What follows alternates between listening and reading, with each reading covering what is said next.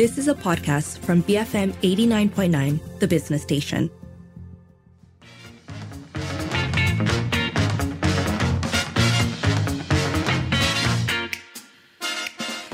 5.07. You're listening to the evening edition with Sharmila and Lynn. First up, a look at the life and complicated legacy of Queen Elizabeth II after she passed away last night. Right. So, what everybody is saying, of course, is that this is the ending of the second Elizabethan era because Thursday evening, Queen Elizabeth II, who is, of course, the longest serving monarch of the United Kingdom, passed away in Balmoral, Scotland. Uh, by now, I think the, the bare bones of her life and the story are well known, but she was 96. She reigned for 70 years. Um, after her uncle abdicated, her father took over and passed away young. So, this, I think, started to become known because early yesterday, uh, Buckingham Palace issued a statement that um, the Queen was under medical supervision at Balmoral after doctors became concerned for their health.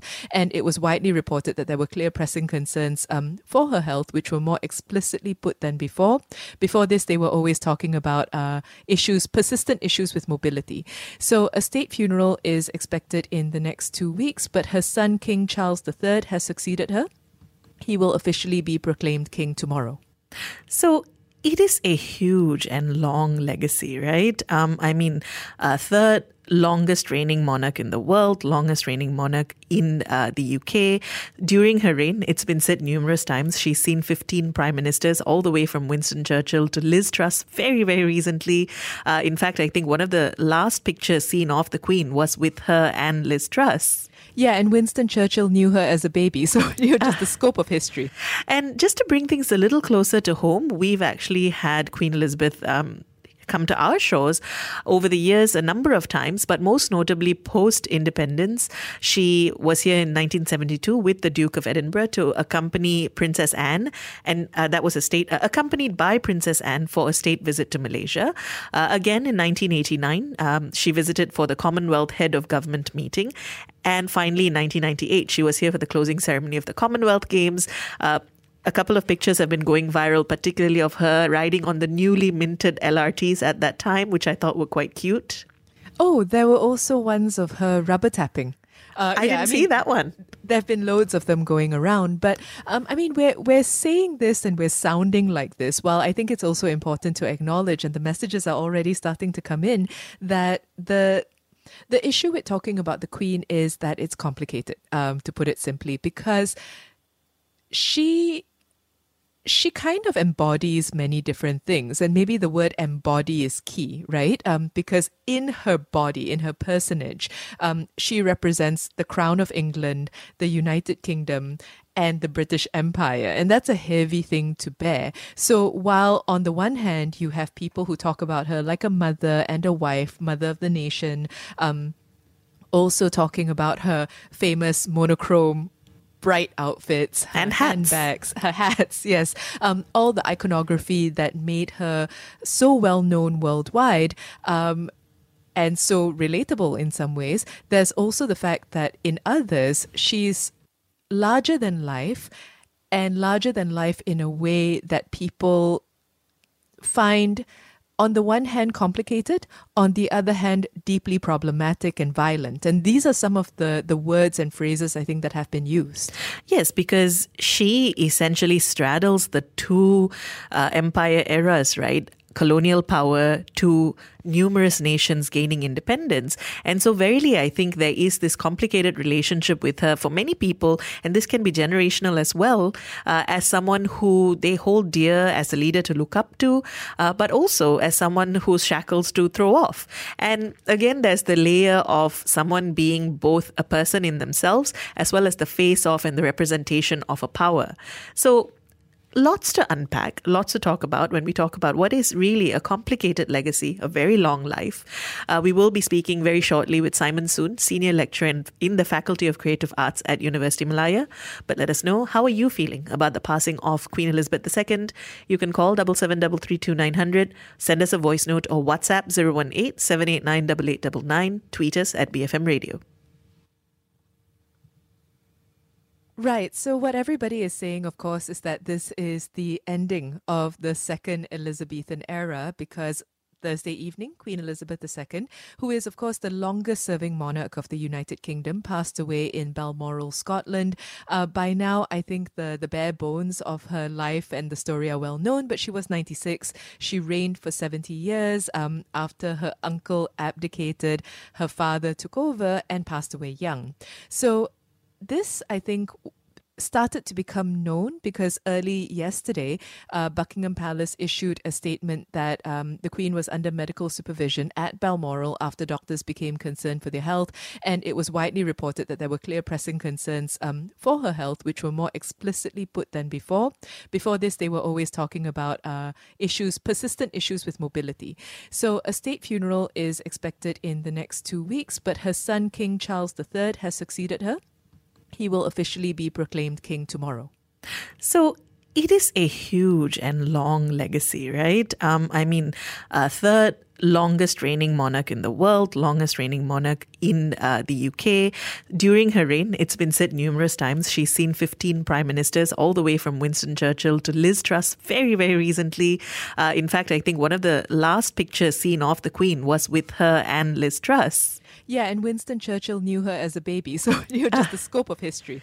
And just to bring things a little closer to home, we've actually had Queen Elizabeth. Um, come to our shows over the years a number of times, but most notably post independence.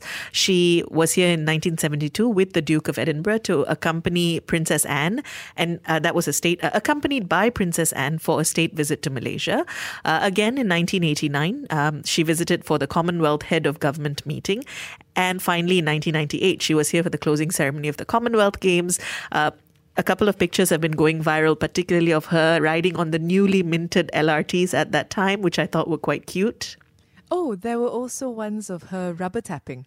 Uh, I yeah, didn't I mean, see that one. There have been loads of them going around, but um, I mean, we're we're saying this and we're sounding like this. While I think it's also important to acknowledge, and the messages are already starting to come in, that the the issue with talking about the Queen is that it's complicated, um, to put it simply, because she she kind of embodies many different things and maybe the word embody is key right um, because in her body in her personage um, she represents the crown of england the united kingdom and the British Empire. And that's a heavy thing to bear. So, while on the one hand, you have people who talk about her like a mother and a wife, mother of the nation, um, also talking about her famous monochrome bright outfits and hats. handbags, her hats, yes, um, all the iconography that made her so well known worldwide.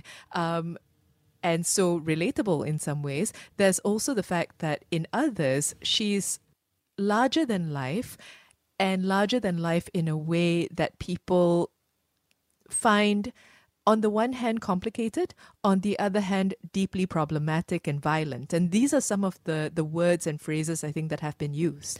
Yes because she essentially straddles the two uh, empire eras right colonial power to numerous nations gaining independence. And so, verily, I think there is this complicated relationship with her for many people, and this can be generational as well, uh, as someone who they hold dear as a leader to look up to, uh, but also as someone whose shackles to throw off. And again, there's the layer of someone being both a person in themselves as well as the face of and the representation of a power. So, lots to unpack, lots to talk about when we talk about what is really a complicated legacy, a very long life.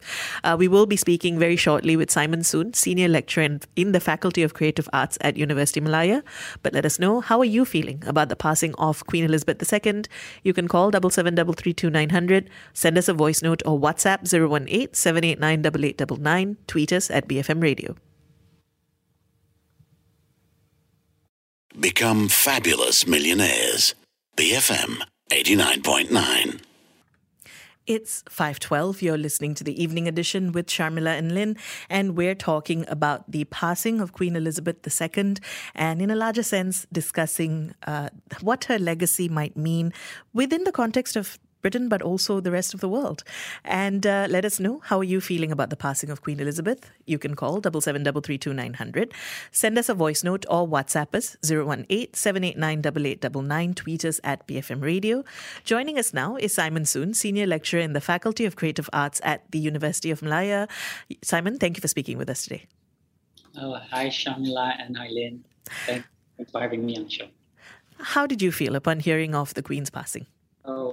Well, I've, I've actually learned about passing a little late, only after having completed an episode of a Korean TV series, TV series Big, Big Mouth that I was watching. So thinking back on that occasion, I think, uh, thinking about what I was doing then, uh, you know, this in itself is an indication of how much we have culturally reorientated ourselves, for better or worse. And perhaps the passing comes with a tinge of wistfulness, at least for someone who, like myself, grew up reading English literature. It's been a real mix, right? The reactions both within and outside of the UK. What are some of the main responses that you've seen? Wow, uh, it's so diverse and uh, some funny, of course, some very sad. Uh, you know, the commemoration happens, of course, across all social media platforms. And I think what it does is it's offering us an opportunity for conversation. Some, of course, looking very favorably towards her long reign, while others tend to cast a more critical view of it from very simple messages of condolences from the everyday people to pundits and royalists espousing pro monarchical sympathies or anti colonial active, activists calling out for calling out the violent sort of legacies of colonialism. I think all of these uh, represents two extreme spectrum, but in between you get also eccentric claims of very imaginative forms of affinity, such as creation of genealogical charts, uh, tracing her lineage, ancestral lineage to even Prophet Muhammad or even the Egyptian pharaoh. Pharaoh. So one thing seems certain though, she seems like she's a queen of all seasons, and there's I think a great desire across various sections of society in the world to try to make sense of this imperial legacy that we have not come to terms with. So she was uh, Britain's longest reigning monarch. Uh, can you talk to us about some of the major events of her rule? Well, um, well, I think Elizabeth II ruled over a declining empire for more than 70 years, right? Uh, you know, which was the later half of the second 20th century and nearly the first, nearly the first up, up to the first quarter of the 21st. So the past 70 years have seen enormous social, political, and cultural changes. And I think anyone interested in this history on the political side of it or the biographical side of it would do well to watch the long running Netflix TV series, The Crown, uh, which I won't which I, I, probably won't uh, repeat here.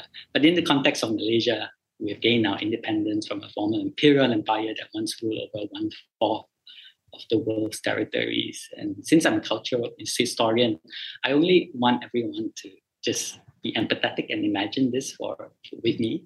That she first ascended the throne when she first ascended the throne, radio, the medium which we're speaking with each other now, was really a new media technology and was the main means in which uh, news gets uh, circulated. She passed away in our digital age today, and the technological leap, I think, is huge economic, social, cultural implication. One we can only grasp through empathizing what it must be like for someone to have seen all this from her vantage, right? Uh, and I don't think it's an easy way to make sense of any of this, partly because we forget history doesn't just carry the weight of facts, it carries also the burden of our emotions. Are there changes or reforms that can be credited to her leadership?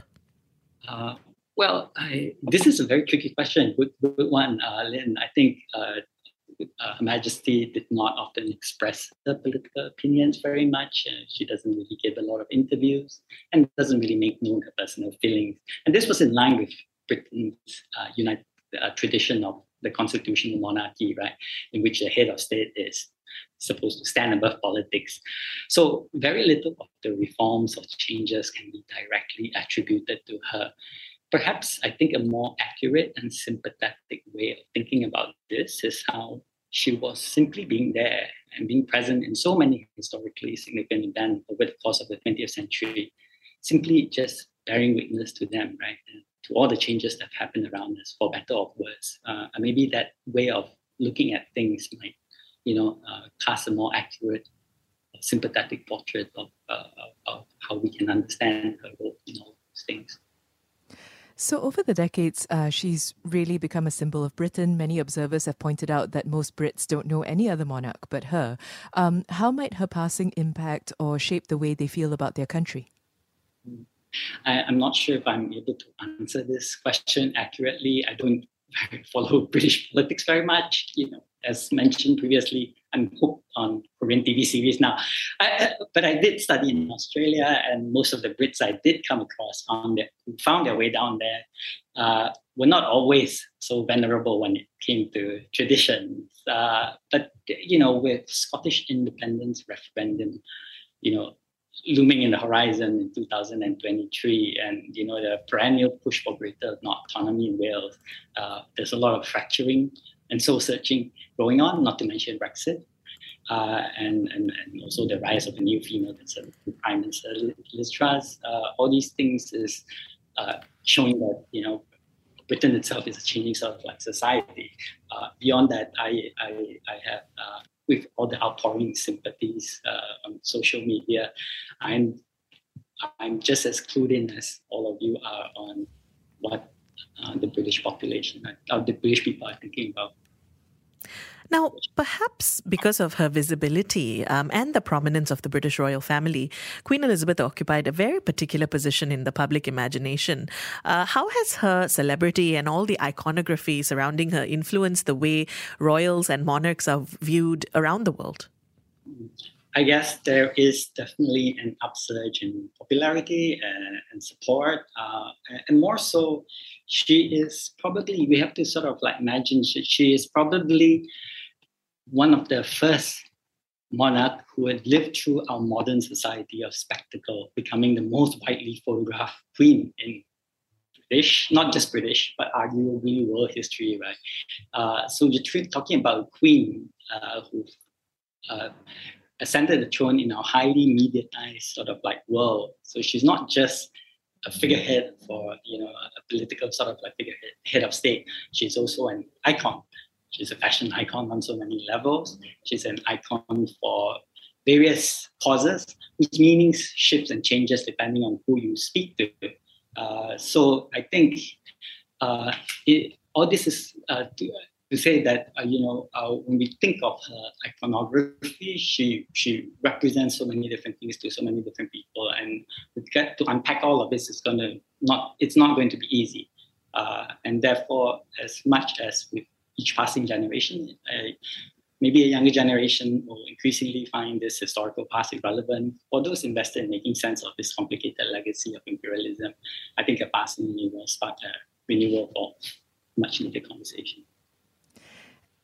And on that, then, uh, continuing that thread, in recent years, the question of the relevance of royalty has been a recurring one, and I think um, has only strengthened as the Queen has aged. How do you see these conversations continuing to evolve? Uh, well, there are um, detractors as well as supporters. I think, first of all, in any discussion here, uh, we need to acknowledge that her passing marks the passing of two almost entangled things, right? As first, a person. Uh, but then, for better or worse, it is also a passing of an idea or of an age. Uh, sometimes it's difficult to extract the former from the latter because more more than a private individual, the queen is also an office. As such, she's a figurehead. Uh, more than a figurehead, she is also an icon in our media sort of like uh, uh, in our media, highly mediatized sort of like society. So uh, therefore, in all that is sort of like going on and shaping the image of sort of the queen, I think uh, it also sort of opens up a space for a much more diverse range of views to emerge. So uh, we have one, we have two sort of like spectrum. On the one hand, supporters and detractors, but in between, there are also uh, ways in which social media have uh, tend to sort of like um, encourage much more whimsical sort of forms of response uh, in the way that she has become memes. Uh, or that she has been used in advertisements. Uh, so I think we have to sort of like consider everything sort of holistically when we want to think of what is actually her cultural legacy and impact in our society over the course of the past 70 years. Yeah, so her death has, of course, also revived criticisms of Britain's colonial legacy. Can you tell us more about that and what people have been saying on that front?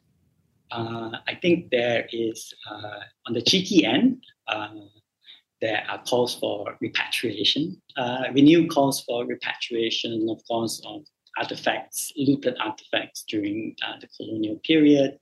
But I think uh, uh, wedded to uh, these sort of like um, calls for the return of objects are also, uh, I think, a much larger desire to to encourage us to sort of like confront our sort of colonial legacy, right? Because the um, you know, I, I think colonialism is the, has a very sort of like mixed legacy. You have those who have benefited from it. Clearly, people's life have sort of like changed tremendously. I wouldn't be, a number of us wouldn't be in Malaysia were it not for you know uh, uh, this imperial past. Uh, so I think talking about this is a, a very difficult sort of issue, but this is a moment that actually opens up an opportunity for us to start telling our own stories. It doesn't have to be always centered on, you know, the queen itself. The queen can be uh, an opening for us to think of, you know, what are the repercussions of these larger forces at work that has brought us together here in Malaysia today as well. And the colonial legacy is particularly relatively fresh for us here in the country, right? And we are also a member of the Commonwealth, which is a relationship that the Queen in her lifetime placed a lot of emphasis on. Um, so, with all that said, and also talking earlier about her, the way she's viewed globally, what kind of relationship does Malaysia and do Malaysians, you think, have with the Queen as a figure? How has that evolved over the years? Uh, I, I, I'm, I, I'm not sure if I can sort of like provide a sweeping answer to that clearly, if you, uh, I'm sure when you're on social media, you get a whole spectrum of responses depending on the subject position of um, uh, the person speaking and uh, you know the background and the kind of agenda uh, and the political conviction he or she is uh, or they are championing. Uh, so it's it's very hard to sort of like say that there's a I know uh, it's very hard to sort of like give an overview of what Malaysians are thinking. I've seen Malaysians uh, generally, I think, being very respectful, of course. Uh, uh, your everyday person would tend to, uh, you know, offer condolences, but perhaps the the type of critical conversation that that could emerge uh, from passing of not just a person but also an idea uh, needs a much more sustained forum and hopefully you know platforms like BFM can continue to provide this platform because it should be an ongoing. Talk to us about the times that she has visited Malaysia and the impact that it had at the time, because actually a lot of listeners are also messaging in about past memories of her visits here. Yeah, uh, good one. You know, I had to actually sort of like do my research on that when when that was one of the questions. You feel that uh, uh, what I can gather, because I'm not a, an expert on this topic, is just visited Malaysia three times on three occasions. Uh, the first in 1972, uh, and then also as the head of state of the Commonwealth Association in 1989. And finally, I think this is most uh, probably the freshest in everyone's memory is during uh, a visit during the sort of Commonwealth Games in 1998. Uh, uh, I think the we each sort of like um, take different things from these visits, uh, from her visit, different stories from her visits. Uh, so the most memorable one for me is always like it's not you know photographs of her on LRT sitting the LRT or you know or, or that she she dined and entertained on uh, the HMY Britannia in Port uh, during 1989's Commonwealth Association meeting. Uh, but uh, that she visited uh, my, my, my the, the, story I like most and the closest to my heart is the visit to the national the newly built National Art Gallery of Malaysia, where apparently the roof was still leaking. no artworks were really there, but they were rushing to sort of like you know get the place ready so in order to host uh, a visit. Uh, those are the sort of like little quirky story that I guess endears her, uh, and, and, and people like these stories. These are things that sort of live on in people's memory. Simon, we've got uh, a minute left with you. Um, what would you like to leave us with? Um, I, I, uh, the, probably the only thing I want to sort of like um, add is that um, probably, I mean, it's, I think I already said what I, uh, the, the main points that I want to say. Uh, trying to unpack all these things is not going to be easy. Uh, you know, with the passing of an age, the funny thing is that increasingly, I do feel that for the younger generation, she's going to be less and less sort of like relevant. However, it is uh, uh, if we continue to feel like you know uh, there's an important thing to learn from this episode, uh, from her life story, from from the past 70 years, uh, in which uh, you know Malaysia sort of like found its own footing, and we were grappling with the legacies of sort of colonialism, then um, we need to sort of like step up and uh, encourage further conversation so that uh, you know uh, enrich our sort of like stories and uh, promote this sort of like history, our understanding of this history in a more sort of accurate manner, so that we can actually uh, we, we can actually begin the actual discussion on what are the repercussions of the legacies of this. past. Simon, thanks for speaking with us today. Thank you very much. That was Simon Soon, Senior Lecturer in the Faculty of Creative Arts at University Malaya, uh, weighing in and helping us unpack the legacy of Queen Elizabeth II, uh, who passed away yesterday. How are you feeling about the passing? You can call 77332900, send us a voice note or WhatsApp 018 789 tweet us at BFM Radio. You have been listening to a podcast from BFM 89.9, the business station. For more stories of the same kind, download the BFM app.